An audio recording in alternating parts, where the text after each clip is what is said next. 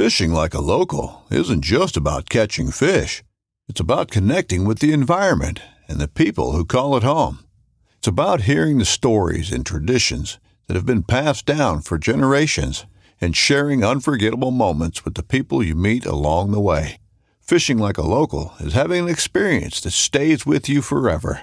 And with FishingBooker, you can experience it too, no matter where you are.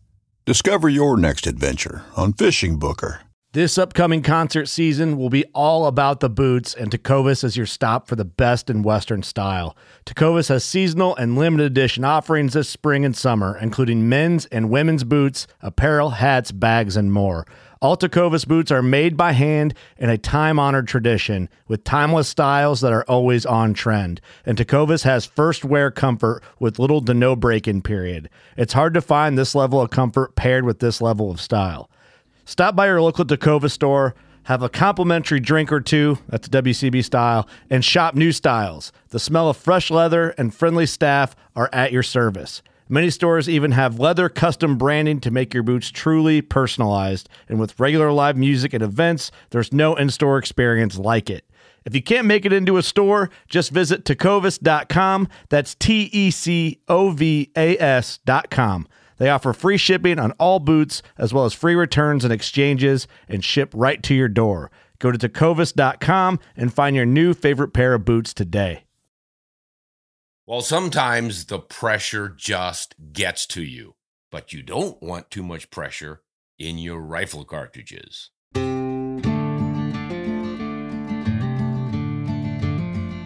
Hello, everyone. Ron Spomer back with another podcast.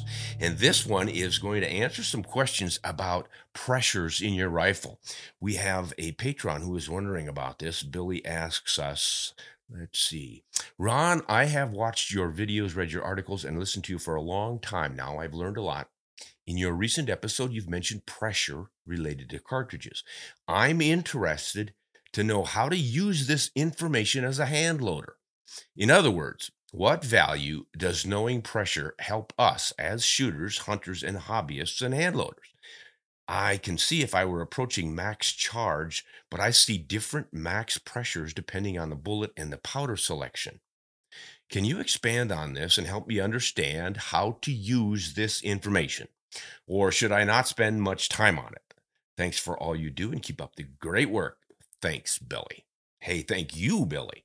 That is a good question. Um, pressures are something that are a constant with any cartridge, regardless what the cartridge is. SAAMI, the uh, Sporting and Arms Manufacturers Institute, sets standards for it so that all the manufacturers of ammunition and rifles can build their products to withstand the pressures generated by that burning powder, the gas pressure. You can't have too much or you'll blow up the rifle and or barrel. So the hand loading manuals have to build their loads up watching for these pressures and they can have equipment that actually measures the pressure. And there's several ways to do it. One's the old copper crusher method. I won't get into details on it. Another is a piezoelectric sensor and then it depends on whether that's positioned in the middle of the cartridge chamber or forward at the throat. And so there's all sorts of different numbers. But the professionals uh, who are building this stuff understand it much better than we hand loaders. So we have to be cautious. If you build too much pressure in a particular load, you could damage your rifle and or yourself. So yes, pressures are important. So what the hand loading manuals do when they are testing, they measure the pressures as they're building up their loads. So when they give you the recipes in those hand loading manuals, they will start low with something they usually call a starting load and it will have a specific case, a specific primer, the powder, and the quantity of powder and the bullet. And changing any one of those can change the pressures, sometimes just a little bit, but sometimes fairly radically. So you really need to be careful. You've got to follow the recipes. And the different powders are probably contributing to this more than anything else. Although the primers are surprisingly um, they they change it a lot more than most of us would guess because there are hotter primers or milder primers, so they're automatically increasing pressures. So just watch all of that stuff. Work from the starting loads on toward the top. The the problem that most hand loaders get into is that they try to push the envelope. Hey, I think I can go a little faster than that. And then we have to depend on reading pressure signs by looking at the cases and feeling what's happening in our rifles. And these are mm, somewhat difficult for most of us to understand. Um, one of the things is a sticky bolt. Everybody talks about this. What does that mean? Well, you have a bolt action rifle, you lift the bolt, and that, of course, pops the cartridge out of the chamber, the initial break uh, to ex- begin extracting it. And if it lifts up really hard, and it's pretty hard to pull back. That suggests that the pressures have been so great when you made that shot that the case is jammed against the walls of the chamber. You know, this is something that happens with every shot. The brass blows out, gets hot, and it flares out from that pressure, hits the sidewalls, grips them to keep from putting too much back pressure against your bolt face, and then cools down just in a microsecond to loosen up again so that you can't extract it. I mean, that's the only way these autoloaders, fully automatic rifles especially, can function. If you can imagine that automatic sound of rounds going off, just that quickly, the whole system works. They expand, they lock in, they cool down, they come out, and the next one goes at it. Wow. There's a lot going on there. And pressure is related to all of this stuff. So that's one thing you can look for. The other thing is you you look on the cartridge itself when it comes out. First thing is you look at the back on the primer. If there's black ash and marks around it, that suggests that some of the gases and the carbon fouling and heat have gotten out. That could be just a loose primer pocket from an old case that's probably getting too old to use again. Could be too much pressure that somehow forced its way out. The other thing is the primer itself. Uh, you will notice when you put a primer in a cartridge or even buy a factory cartridge, there's usually a rounded edge where the primer meets the actual pocket of the head of the cartridge. And if that all gets flattened out so it looks almost uniformly one material across that surface, that's a flattened primer suggesting so much pressure that it melted, shall we say, and made that metal flow to fill in all the potential gaps. Too much pressure. Uh, also, a ring, uh, sort of like a crater around the firing pin mark in the primer. Think of a meteorite. Bam, a meteor hits the ground, and you get the outflow of materials, and there's a rim around it. Something like that can be happening with too much pressure. And there are always degrees of that. You know, one man might look at it and one woman might look at it and say, that doesn't look like much of a ring to me. And the other one would say, oh my gosh, that's too much pressure. You kind of, that's why it's not easy to just lock this stuff down. You have to learn how to interpret all of this stuff and take them all together and balance all of that against the load that you are building. Um, are you at the near or at the top of the max pressure load for that particular recipe you pulled out of that manual? If you are, then you those pressure signs are worth heeding. If you start to get those with a starting load with three, four grains less powder than the max, then it suggests that there's probably not pressure, something else is causing that.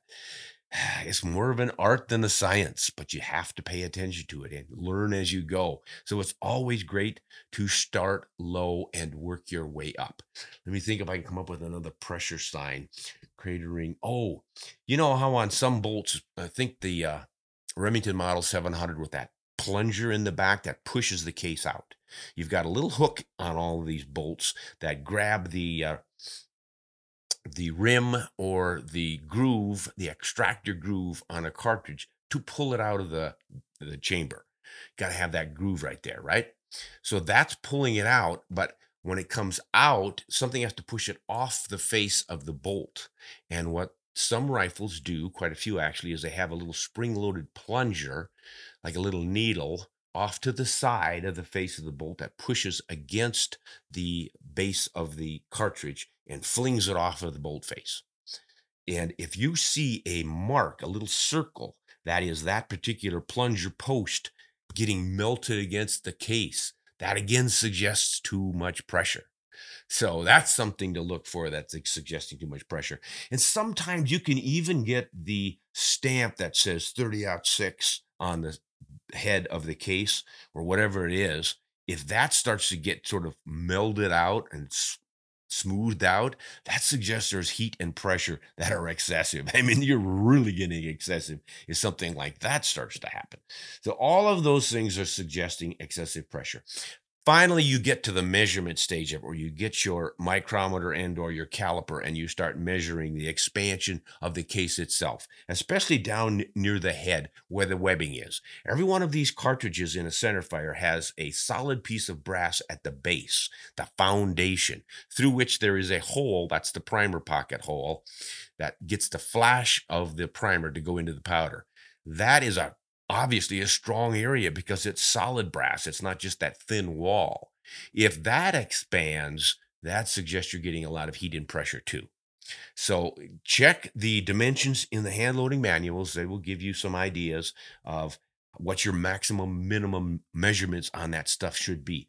And or with that head diameter stuff, just measure it uh, on an unfired brand new case or cartridge against what comes out of your rifle. And if you're seeing a significant increase in those dimensions, that is suggesting too much pressure. Whew, boy, this was a high pressure answer. I hope I came up with all the stuff we need to know here. But you are wise to be considering this stuff. The simple answer, of course, is just follow the recipes in the hand loads. You are going to have some subtle differences rifle to rifle. If you have a tighter barrel, that will increase your pressures. If you have a tighter chamber, that can increase your pressures. And if you use a different bullet that's a little stickier, uh, a little bit oversized, perhaps, you could raise your pressures. So even though your recipe might be a half a grain or one grain of powder less than the maximum for the recipe you're using out of a hand loading manual, you might still be getting more pressure than they did with their particular chamber and barrel. So, yeah, you've got to balance all of that stuff and be careful. Good question, however, and I am glad you. Hey, it's Kaley Cuoco for Priceline. Ready to go to your happy place for a happy price? Well, why didn't you say so? Just download the Priceline app right now and save up to 60% on hotels. So, whether it's Cousin Kevin's Kazoo concert in Kansas City, go Kevin, or Becky's Bachelorette Bash in Bermuda, you never have to miss a trip ever again. So, download the Priceline app today. Your savings are waiting. Go to your happy place for a happy price. Go to your happy price, Priceline.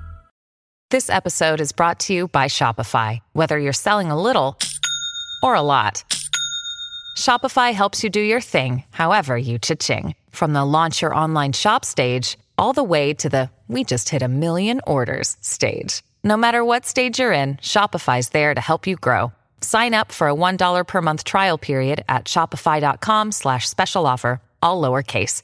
That's shopify.com slash special offer. Asked it. All right, let's see what the team came up with. Folks writing in asking us all sorts of things. Somebody from Nevada, Randall.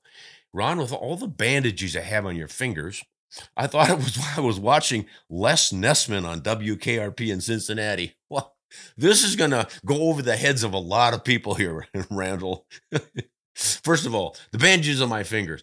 I'm working out here on our ranch with fencing and uh, working with uh, oh gosh, uh, just all kinds of tools and ranch stuff. And my fingers get all beat up. Plus, they're really susceptible to the cold and they start to crack and whatever. And it hurts like heck. So I put bandages on. And then I'm doing a video and I forget that I've got bandages on my finger and I look like an accident. and the reference to Les Nessman on WKRP in Cincinnati is a pop uh, TV show, a comedy show back, I believe, in the 70s that was real popular. And there was uh, a character, Les Nessman, was, I think, a broadcaster on this radio station who was always getting in trouble or something. Maybe he always had injuries on his fingers. I'm not really sure, Randall. but uh, thanks for the little touch of humor there. I will try to take better care of my fingers or, or camouflage my bandages. Don't have anything on today. That's pretty good. All right, Gary from British Columbia. Ron, I have a Remington Model 788. It shoots a six millimeter cartridge, and I'm having a heck of a problem finding ammo for it. Do you know of anything else that it will shoot? I'm told the six millimeter Creedmoor, the six millimeter ARC, and the 243 won't fly. So I'm holding this rifle as a wall hanger for now. Boy, Yeah, this brings up an important thing. A lot of folks are confused about cartridges and interchangeability. They see the same numbers like a 30 this and a 30 that and the different sevens. These are all the diameters of the bore end or bullet. Those are the same, but the case is wildly different. I mean, you take a 30 30 case versus a 30 6 case versus a 3378 Weatherby case, and the dimensions in length and width and shoulder angles are so vastly different that there's no possible way they could chamber in one another's rifles and shoot. Um, now, there are some that are close enough that they will chamber and fire. Uh, but boy, the dimensions of those chambers are so different that the case ends up splitting or stretching too far, kicking gases back in your face, and all sorts of bad things, which is why we always say only chamber and fire a cartridge on which the head stamp matches with the barrel, what's written on the barrel or inscribed or roll stamped into the barrel. If your barrel says 308 Winchester, don't try shooting a 3030 in it. and especially don't try a 308 in a 30 6 because that is pretty much the same basic case, only the 308 is shorter. And there's pretty fair chance that it would fit into the 30 6 chamber and go off with a lot of excess space in there. And it should be all right, but there's potential for trouble. So don't expect to shoot any other cartridge that has 6mm on part of its name, like the 6mm Creedmoor, in the 6mm Remington. They just have two different dimensions that are not going to work out. However, you still need some ammunition for your rifle, and you can find 6mm cartridges. Remington, I think, is the only one still manufacturing it if they're even doing that now because of the backlog on cartridges, they probably haven't loaded any for quite a while. They're trying to catch up on the more popular ones. But it was in their line up until this COVID mess hit. But another place to get them um, are from sort of semi custom loaders and smaller firms that will specialize in loading ammunition that is pretty uncommon. Uh, so you need to do a, a search for these smaller brands that are loading factory ammunition um, Black Hills Ammunition is one. Um, I'm not remembering all the different custom names, but there are plenty of them out there. Um, Nosler itself will load quite a few oddball cartridges like that. So you might want to check out Nosler. It might be in their custom line. Um, Hornady does a pretty good job of addressing it. They might have a six millimeter yet. I remember they had one. And then you can always go to a custom hand loader. Plenty of places that will load just for you, for your particular rifle. They'll even have you, if you want to, you could send your rifle in and have them custom tailor the loads to fit your chamber perfectly, etc., etc. But there are a lot of options. Maybe even a local hand loader friend of yours who hand loads could do it because the six millimeter Remington is based off of the seven millimeter Mauser and or the 257 Roberts. So a hand loader who knows his stuff can get the dies and make the transitions by reshaping the case to six millimeter from either one of those. So there are options out there. Just need to do a little bit of research. I hope you find it because that 788 in six millimeter was my go-to rifle when I was in my late teens. I mean, that's kind of what I rolled into after I got over my initial 30-30 Winchester. That was my first rifle, took my first deer with it, couple of deer with it actually. Then started to want to hunt some foxes for the valuable furs and pelts back in the day. And that 30-30 was not optimal, but the six millimeter looked pretty darn good. So I picked it up in a 788 Remington, same one you have, and I took a lot of game with that over the years. It is a great cartridge, and I still have a rifle chamber for the six millimeter. I got a soft spot for that baby. It's actually better than the 243. It will throw the same bullets about 150 feet per second faster than the 243 Winchester. So it's a great little cartridge. All right, now we're going to right. Oh, we're going to stay in Canada, right next door to British Columbia hop over the mountains into Alberta, where Kirk is asking this question. I really enjoy your segments. They're interesting and entertaining. Just a point regarding one of your responses to a question regarding left handed shooters using right handed rifles. The crossover to work the action is not the only problem with this, as most left handed shooters will also have left eye dominance. This is very hard to counter, and it will cause the shooter to lean over the rifle to line up the scope with his or her left eye. This can be done with a rimfire, but once you get into rifles with any significant recoil, it can cause serious issues and possible injury. I had a friend with this problem when I was a youngster, and he did okay until we started hunting big game with center fires. Yeah, uh, eye dominance, you know, really is sort of the foundation of whether you should shoot left handed or right handed. I think most of us shoot right handed because our dads, moms, grandmas, grandfathers, whoever started us just assumed you're going to shoot from the right side. Um, and even if you are a lefty, they would do that. But it's really the eye dominance that matters more, I think, especially if you're shooting a shotgun. You should be overcoming this with a rifle because you've got a sight. Uh, if you've got a strong left eye dominance and you're holding the rifle on the right side, your eye, of course, is going to see the rear sight and then look over that rear sight well beyond where the front sight of the barrel is. So you got to either shift over to get those lined up, like this gentleman's friend was doing, or you have to close your left eye and let the right eye see it. Now, some of us can make this happen automatically with our eyes. It's just that you're looking at those sights and now you just need to do force your right eye to see that sight rather than your left. But boy, for a lot of folks, that left eye is so dominant that it automatically grabs it, and then they do have problems. So it would be better if they learn to shoot left handed. The downside of that is then you're limited in your rifle selection because so many manufacturers do not make left handed bolt action rifles. So then you consider single shots, lever actions, pump actions, different things that might work out for you. Uh, there's just always more challenges for the southpaws, unfortunately. But yeah, that's an important consideration.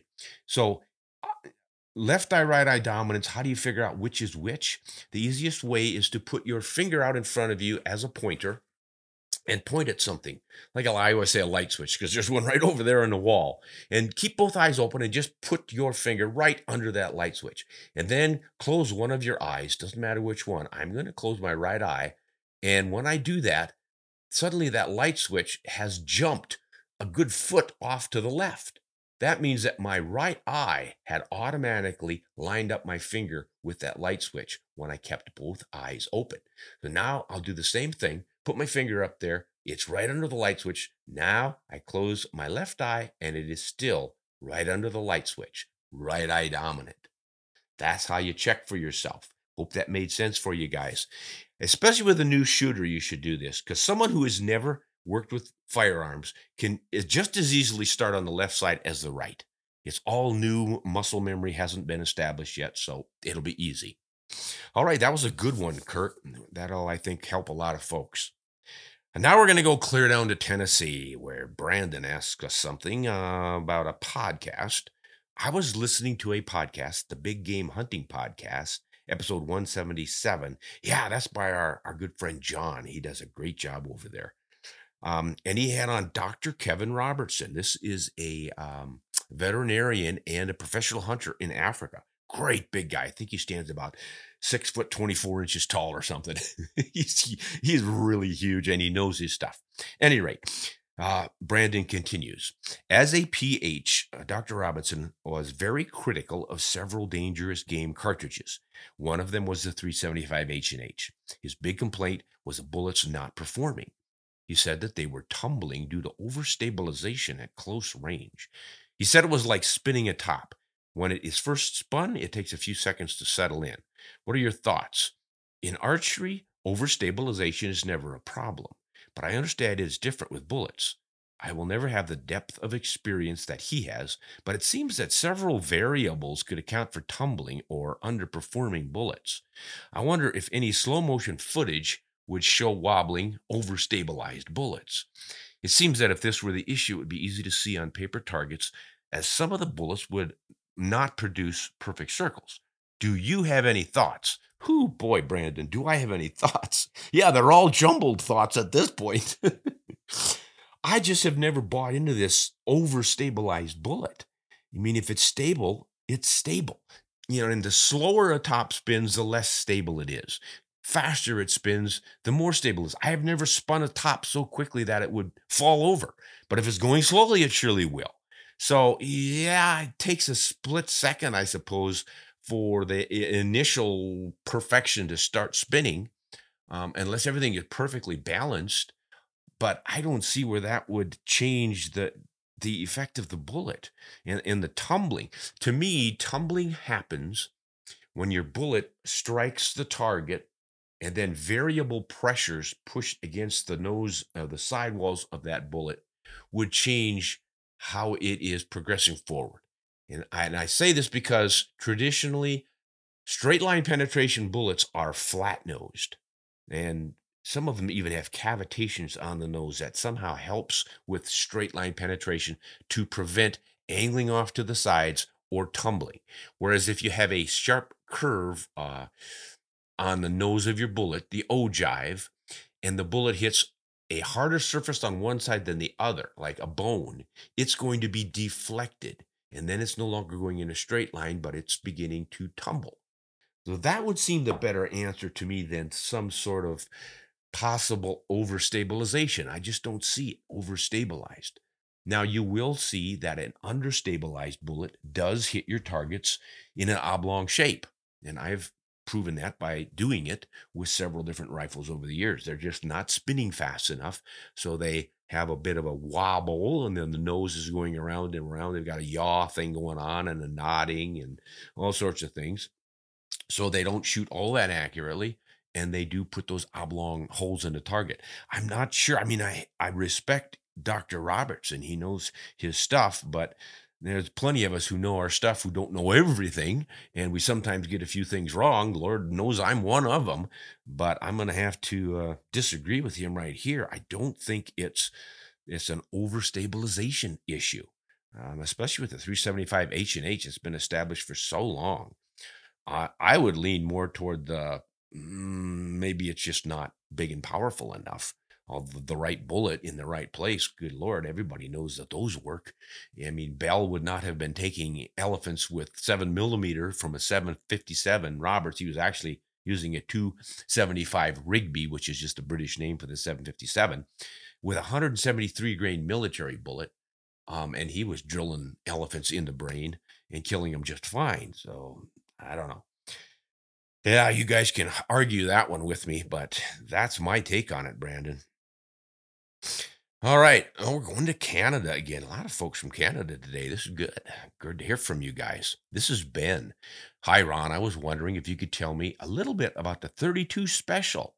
I told my uncle that I wanted to get into hunting, so he is passing one down to me. Oh, that's neat, man. You're going to have a lever action 32 Winchester special. That is special in many ways, and especially when it comes from a family member handed down. Beautiful. So um, I can find next to nothing about the cartridge on the internet or on YouTube. Will I be able to find ammunition? And how big of a game do you think it was suitable for at 100 yards or less where I'll be hunting? Thank you for your time. I love watching all your content. Well, thank you, Ben. No, you've got a classic on your hands here. If I remember right, the 32 Winchester Special came out around 1902. So the 3030 was out first, 19 in actually in 95. They always say it was 94 when they released the Model 94 lever action rifle, but they didn't actually get the cartridge out until the next year. Um, and then I think all they did was took that cartridge and necked it up to 32, changed the uh, slope of the shoulder small degree. Um, but basically, it's the 30 30 necked up to 32. And at the time, with the powders they were using, the 32 did have about a 20% or so power advantage over the 30 30. And as I remember, the 32 special pretty much shooting 170 grain bullet.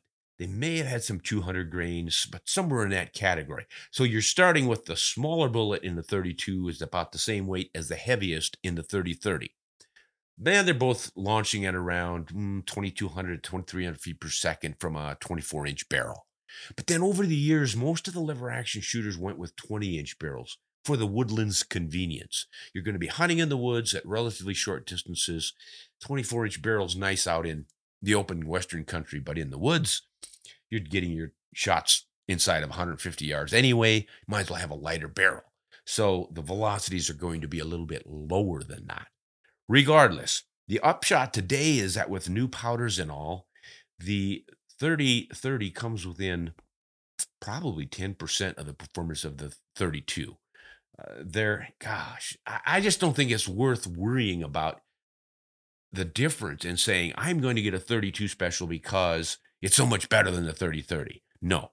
But if you have one, well, why not use it? I mean, gosh, you're going to be able to do everything a 30 30 can do with maybe a little bit more advantage in your energy at certain ranges. I think because of the higher BC of 170 grain bullet from a 30 30, you're going to have more energy after 100 yards than you would with the 32. But we're again talking about small differences that the animal's never going to notice. Consider this to be your cooler version of a 30-30 Winchester. You have a 32 Winchester special, and that makes you special. yeah, just go ahead and have fun with it. I think most still load ammo for it, although I don't think anyone chambers it anymore. Perhaps a few lever action manufacturers do chamber it. I haven't seen any in recent years, but you already have one, so you're not worried about that. You just need ammunition. Hornady loads it, Winchester load. I think even Remington loads it yet. Federal probably loads it, so most of them are going to have ammunition for it. Go ahead and find yourself some and have a great time with that rifle. Pretty cool to own a 32 special. Oh gosh, here's somebody from Missouri who has a problem. Oh my gosh, Owen, what's your problem? Where the heck do you get primers? I can't find any. Welcome to our world, buddy. Nobody can find any primers. Here's what's going on with primers ammunition manufacturers cannot keep up with demand. Do you think they're going to sell their primers to you so you can load your own ammunition and not be inspired to buy their ammunition? Not likely. So, what they're doing is they're using all the primers they need to load all the ammunition for which they have a demand to satisfy all of us who are saying, Why can't I find ammunition for my rifle? Until the primer manufacturers really crank up the numbers of primers that they're making, this is going to remain a problem for some time. Most of us are finding that if we consistently check our sporting goods dealers and let the guy behind the counter know we need some primers, we can find a few. You know, they might put you on a list. Um, they might say you're only allowed so many boxes when they do come in so that everyone gets a few. Um, but it's a problem, and I think we can work our way through it. So here's some good news Fiocchi, the Italian manufacturer of ammunition, has had a plant in the States down in Missouri for, gosh, decades now, at least 30 years. And they are expanding, including they're building a new plant to make primers. So I am excited to hear this. We may soon be finding an increased supply of primers from Fiocchi. So stay tuned for that.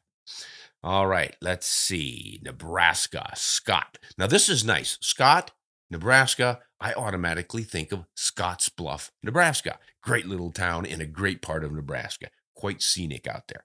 At any rate, Scott probably doesn't live on Scotts Bluff, but he is from Nebraska. Hello, Ron. I don't have a question. Well, that was easy. oh, but I just wanted to let you know that I appreciate what you do. Oh, that's nice. Thank you for that, Scott. A few years ago, I had a very large brain tumor removed that resulted in about a 90% loss of vision. Oh, man. Sorry to hear that, Scott. Being a veteran, I don't give up easily and I fought hard to recover. Slowly, most of my vision has returned over the years. Well, that's great, but it's still not perfect. My father raised me on Nebraska hunting, and I was able to pass this gift on to my kids, who are now themselves adults. Unfortunately, I haven't been able to hunt in about four years since that brain surgery, but I'm excited to give it another shot this fall. Because of your videos and vast knowledge in shooting, you have relit the fire inside me, and I can't wait to bag another big Nebraska mule deer. I even ordered a new Browning X-Bolt rifle in 6.5 PRC to try instead of my trusty 7mm Remington Magnum that I've hunted with since I was stationed in Idaho. Anyway, I just wanted to thank you. Please keep doing what you do. Oh, gosh, Scott. I want to thank you for that. Thank you. That was really uplifting. Uh, you know, sometimes I think I'm just babbling on about superficial nothing that really doesn't matter to folks.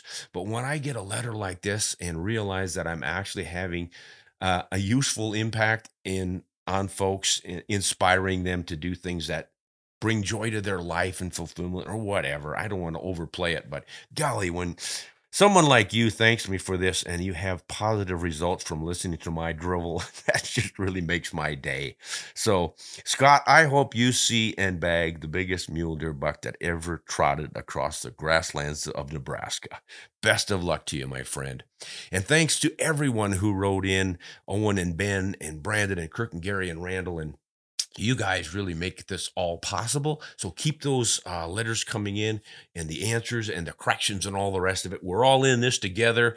And the whole idea is to become better and more effective shooters and hunters, doing things right, defending our Second Amendment rights. It's all important. So hang in there and be ready for the next podcast. We'll see you next time. Hunt honest and shoot straight.